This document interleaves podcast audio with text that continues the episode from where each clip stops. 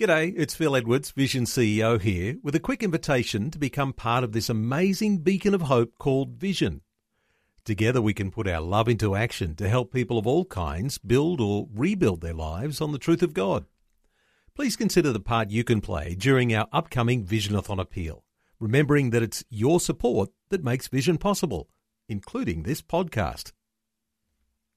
Life, culture, and current events from a biblical perspective. 2020 on Vision.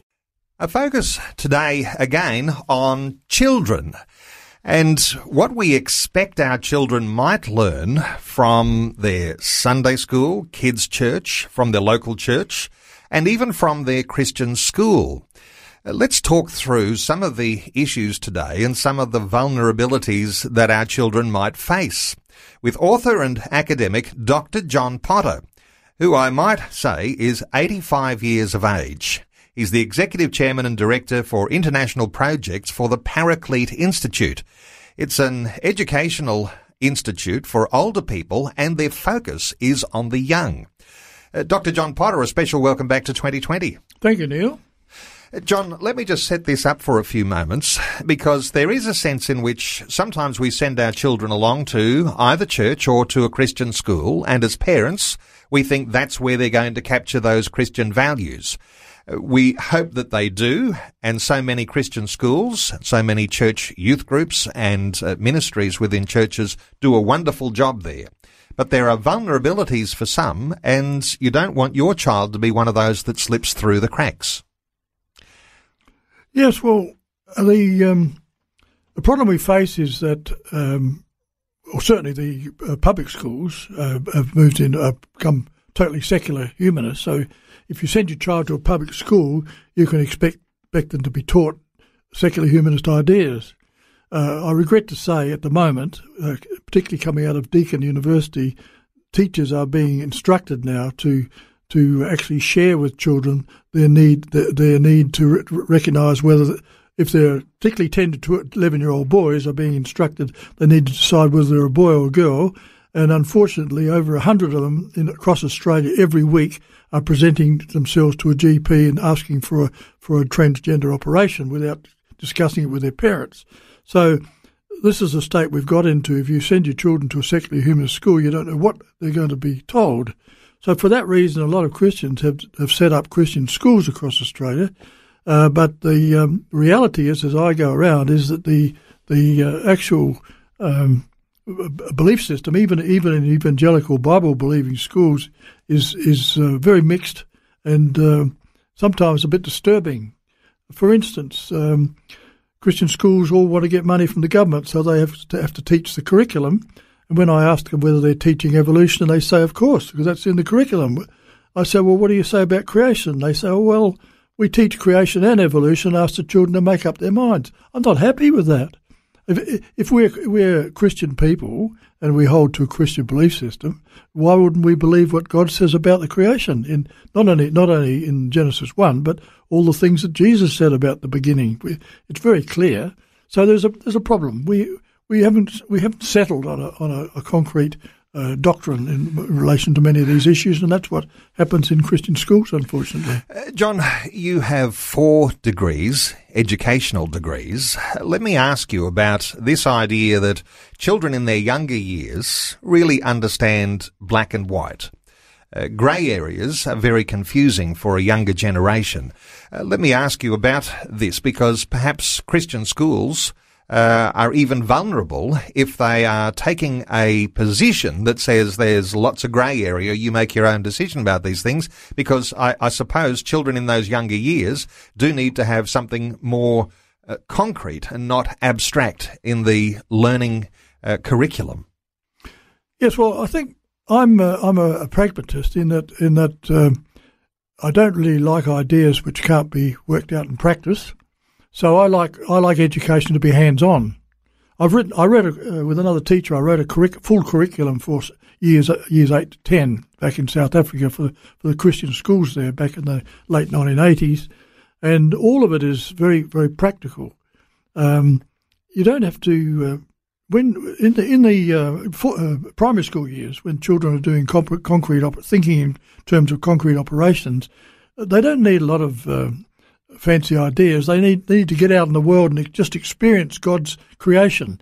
Uh, do a bit of bird watching, collect collect stones. Um, there's all sorts of things to collect. I, I, I, used to collect spiders when I was eight, eight, nine years old, and put them in bottles in, a, in my grandfather's garage. So they, we don't need to be um, talking about uh, ideology at, at, at, six to tw- six to twelve. Beyond that, children need to be focused on answering their innate questions and getting in touch with God. And beyond that, uh, children need to be um, the late teens. They need to be getting on finding out what they can do.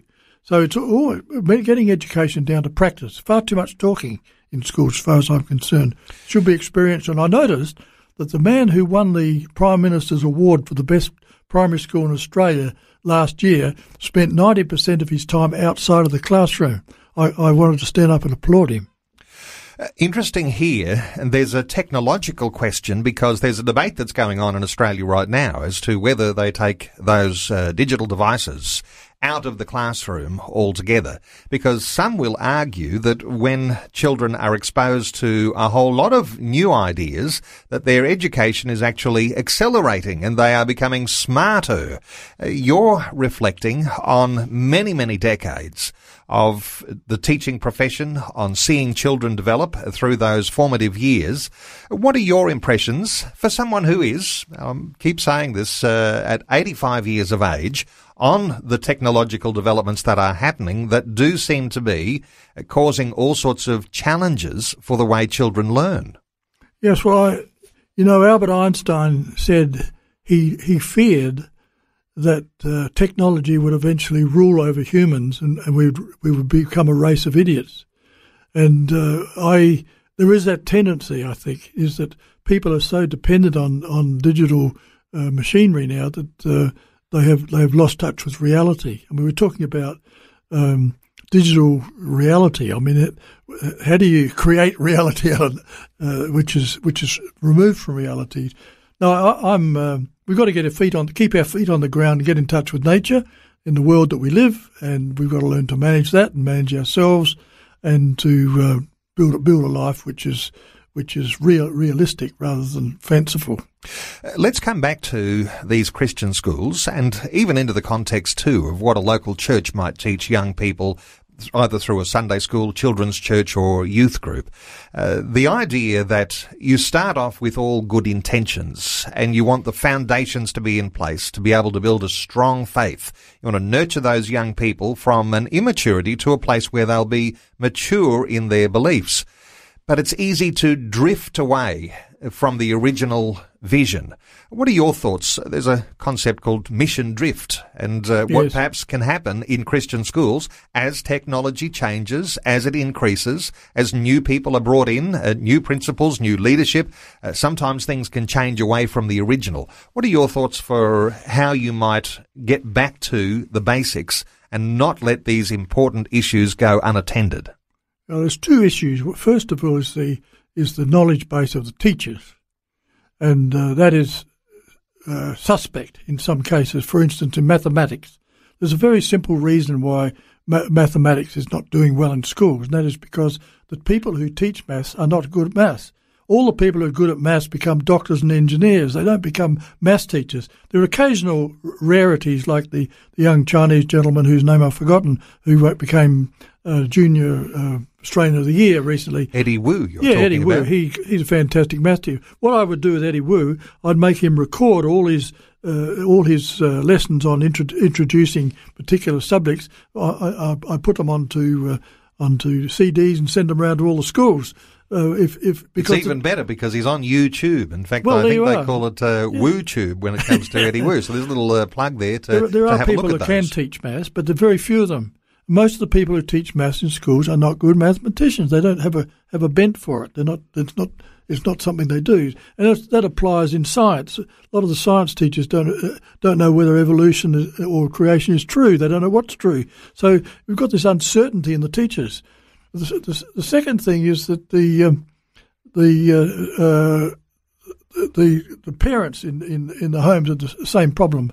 The parents are lacking lacking knowledge. I mean, it's quite distressing to see the, the mess that some households are in, and you wonder how children raised in those households could could possibly uh, marry and and, and, and build a uh, build a strong household and a strong family life from the from the backgrounds they come. So there's quite there's a huge job to do just to get people back on track. Dysfunction within the family is going to be an ongoing battle.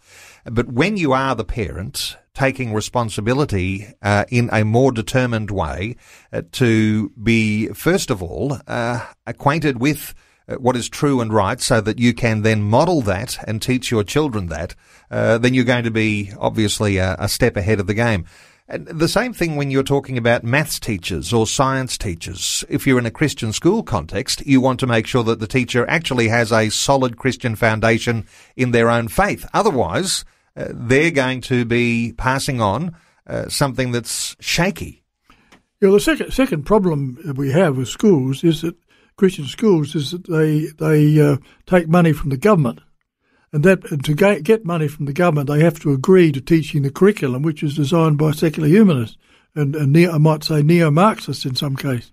So um, you never you never hear a, a, in a public school you'll never hear a teacher a secular humanist teacher teaching creation saying this is an alternative alternative view to evolution. You won't hear that, but you find that all the time in Christian schools. Is they give children uncertainty, and they don't. I don't know whether they know what what to believe themselves. So I, I spoke to a politician uh, in my own electorate the other day, and I said, "Well, look, mate, uh, if you're going to keep pushing uh, secular humanist ideas and homosexual teachers into our schools, we might have to, to jack up on you." He said, "Well, we'll take away your funding." I said, "Well, maybe we'll." Um, maybe we'll stop paying taxes. And he said, John, we own your schools. If we give you money, we own your school. And uh, that is actually not quite correct now, but when we get a republic, it will be true that if the government gives you money, they'll actually own that school. In the same way as when you register your car, the government owns your car. People don't understand these things, but that's the reality. So Christian schools, unfortunately, the money from the government becomes very important, and they're they're prepared to uh, compromise their their belief system in order to maintain that supply of finance. I think a takeaway from our conversation today is if you sow uncertainty, you'll reap uncertainty. Absolutely. And uh, you need to sow those things that are true and right and even taking a risk from time to time that what you might be out on a limb standing for truth will one day be vindicated. Uh, John, great getting your insights. Author and academic Dr. John Potter, Executive Chairman and Director for International Projects for the Paraclete Institute. It's an educational institute. It's targeted at retired people, but they're reflecting on the issues of younger people. Uh, JohnPotterPublish.com is the website you can go to. You can find books that have been published by John Potter and also a host of articles that are written there. JohnPotterPublish.com. John, thanks so much for taking some time to share your thoughts with us today on 2020. Before you go, thanks for listening. There's lots more great audio on demand, or you can listen to us live at visionradio.org.au. And remember, Vision is listener supported. Your donation, large or small, will help us continue connecting faith to life for hundreds of thousands of people across Australia and around the world. Learn more or donate today at visionradio.org.au.